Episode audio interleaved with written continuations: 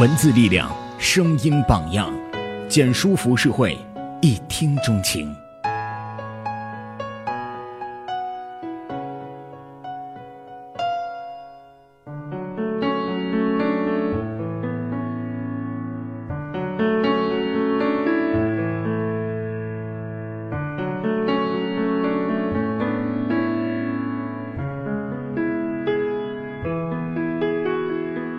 我有一个朋友，有一个保持了多年的习惯，不管多忙，每个月一定要跟两个最好的朋友吃顿饭。菜品怎么简单都好，哪怕只是一碗杂酱面。其实要在北京这样的大城市约着见一面吃顿饭，并不是一件容易的事。我自己就有过这样的经历，跟几个朋友约吃饭，每次微信上都说什么时候约着一起去呀，对方回好啊好啊，可什么时候真的就成了一个未知数。有那么一天订好了桌子，信誓旦旦的要去赴约了，碰巧领导让你临时加班，说好的聚餐就又耽搁了下来。我问那个朋友，你是怎么坚持那个习惯的？或者时间久了，这种习惯会不会就变成了一个形式？朋友说，我一直觉得朋友圈再多的点赞也不及和朋友吃碗面条。现代科技是很发达，可是毕竟不如面对面来的温暖。热气氤氲中，朋友见面聊天，相谈甚欢，还一眼就能看出你胖了，他有黑眼圈了，看你不太开心啊。这些真不是在冷冰冰的电脑或者微信背后能够感知的。那么，你有多久没有跟家人朋友一起吃一顿热气腾腾、推心置腹的饭？我第一次认真思考这个问题，并且觉得跟家人朋友吃饭原来是一件如此正式、需要谨慎作答的事，是在去年。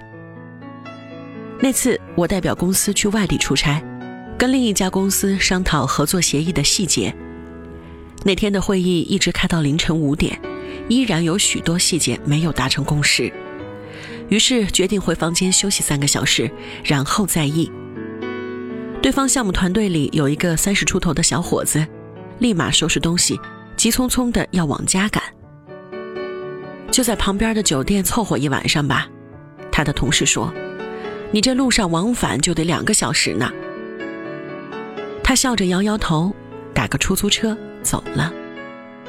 他赶在老婆起床前到了家，轻手轻脚地做好了早餐，他最爱吃的三鲜面，外加一片烤面包，一个荷包蛋。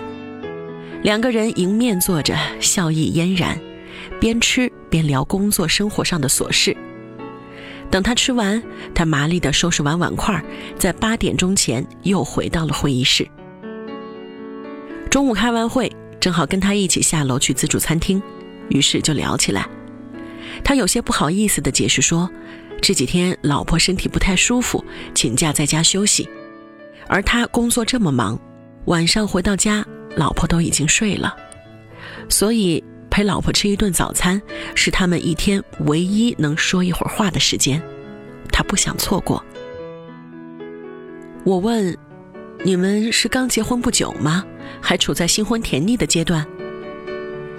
他回答说，不是，我们认识十多年了，结婚五年，孩子两岁。我有些诧异了，这样的状态，按理说不太会这么在意一顿饭要不要在一起吃啊。可小伙子说，之前其实也并不这样。在那半年前，他得到老板的赏识，升了职，从此似乎每天都有写不完的项目计划，都有见不完的客户，接不完的电话，回不完的邮件。早上天不亮就出门，披星戴月的回家早就成了常态，往往连周末都会搭进去。连轴转了几个月，有一天突然觉得心慌乏力，站不起来，眼前一黑，就那么倒在电脑旁。同事们赶紧扶他躺下，又打了急救电话，送到医院一检查，原来是心脏累出了毛病。这下不得不休息了。养病期间，父母过来照顾他，每天换着花样做他爱吃的。老婆给他送到病房来，就坐在床边看着他慢慢吃完。我那会儿就在想，假如当时有个好歹醒不过来了，我最遗憾的是什么？有一个项目没有争取下来，最想要的那辆车终于还是没有攒够钱买，说好的换个三居室，结果还是只能挤在五十平的蜗居里。都不是。他说，我竟然觉得好久没有跟家人吃一顿像样的饭，怎么那么让人难受呢？于是他开始重新思考人生如此匆忙的意义。现代社会越来越多元，包容性也越来越强，可对于成功的衡量标准怎么还是那么单一？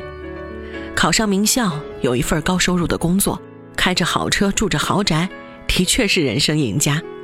但是能陪在家人身边，能常常跟他们踏踏实实地吃一顿饭，又何尝不是一种幸福？我想起另一个朋友，被单位派驻国外两年，任期结束前领导找他谈话，问他是否愿意再延一个任期。他开始纠结，驻外的好处是收入比国内高不少，劣势是特别忙，并且由于时差的关系，经常会出现他还在睡梦中，国内的电话又打来的情况。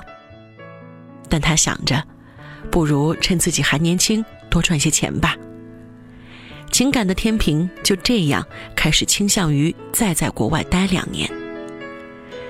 他回国休假那天，一进家门，就看到饭桌上摆着一大碗的山药炖羊肉。爸妈一个劲儿地让他多吃，说是有养胃的功效。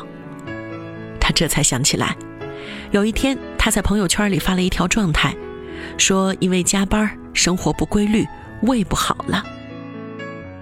父母的电话，老婆的电话，很快就打了过来。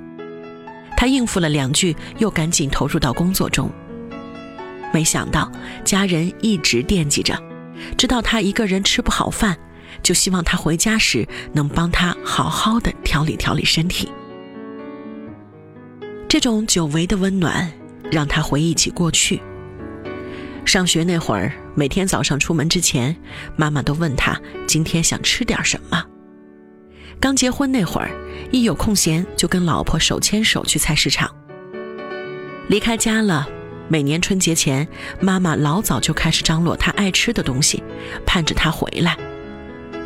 可是什么时候我们忙得忘记了那些温暖，忘记了那些期盼，忘记了那些陪伴？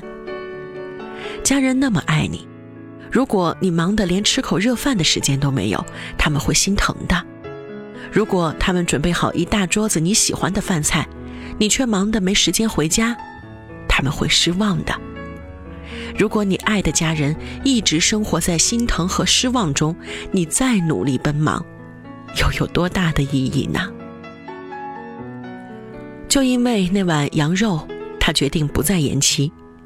他说，年轻人要拼搏，要奋斗，这没有错，但我们是不是常常以此为借口，过度牺牲了陪伴家人的时间？我们有各种各样的理由，等忙完这个项目再说，等熬到下个月再说，等赚到这笔钱再说。等来等去，你发现有很多事情如果今天不去做，可能就再也来不及了。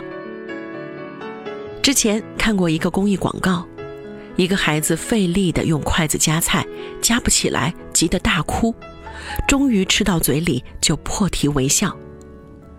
大人还没坐齐，一个孩子就拿着筷子想去夹菜，被爸爸阻止，直到长辈先开动，孩子才能伸筷子。一个年轻人过年回家，跑到厨房看老妈做饭，老妈夹起一块肉就塞到儿子嘴里。一个老汉独自在家过年，邻居叫他一起吃团圆饭，他有些不好意思。邻居热情地说，就是多双筷子嘛。为什么一双筷子能寄托中国人那么多的情愫？这其中有文化的渊源，有家风的传承，更满含对阖家团圆、彼此陪伴的祈愿。而现在呢，越来越多的人离开家乡，交通是越来越方便了，可回家的路却怎么越走越长了。通信也越来越便捷了，可是我们见面的时间怎么反而越来越少了？我们一起吃顿饭，怎么就变得越来越难了？我知道你很忙，是为了给自己和家人更好的未来，只是不要让忙成为不好好回家吃饭的理由，不要让电子产品冲淡了我们彼此陪伴的温情。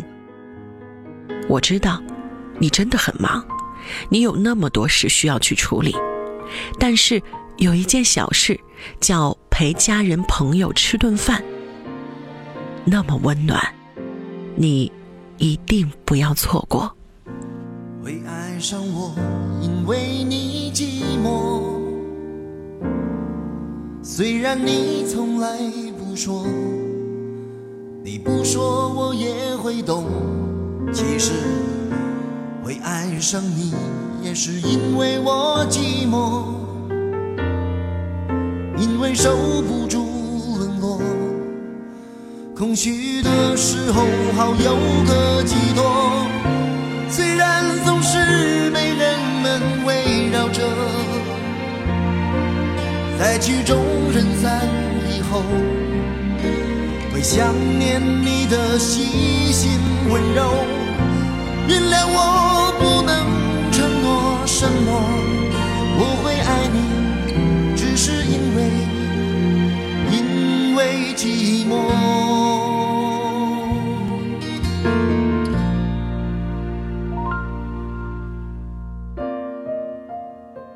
有一件温暖的小事叫陪你吃饭，来自简书，作者尚君。我是钟欣，你可以在新浪微博搜索 D J 钟欣，钟表的钟，三金星，找到我。谢谢你听到我。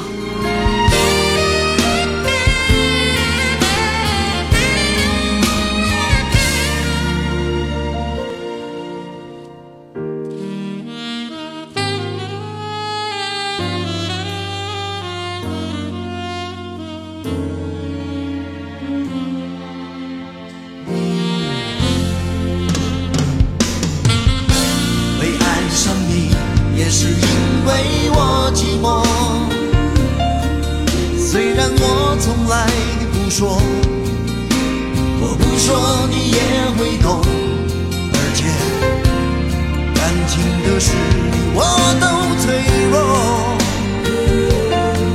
谈到未来的生活，我们对自己都没有把握，请不要对我承诺什么，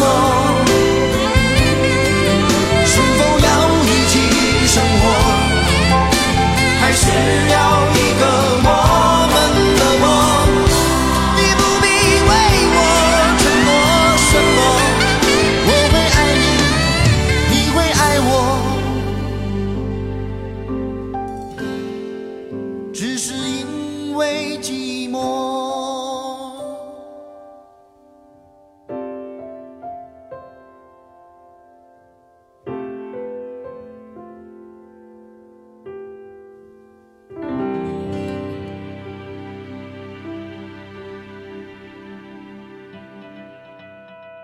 本节目由简书出品，简书立志于做最好的写作与阅读平台，用心为大家打造一个专注的空间。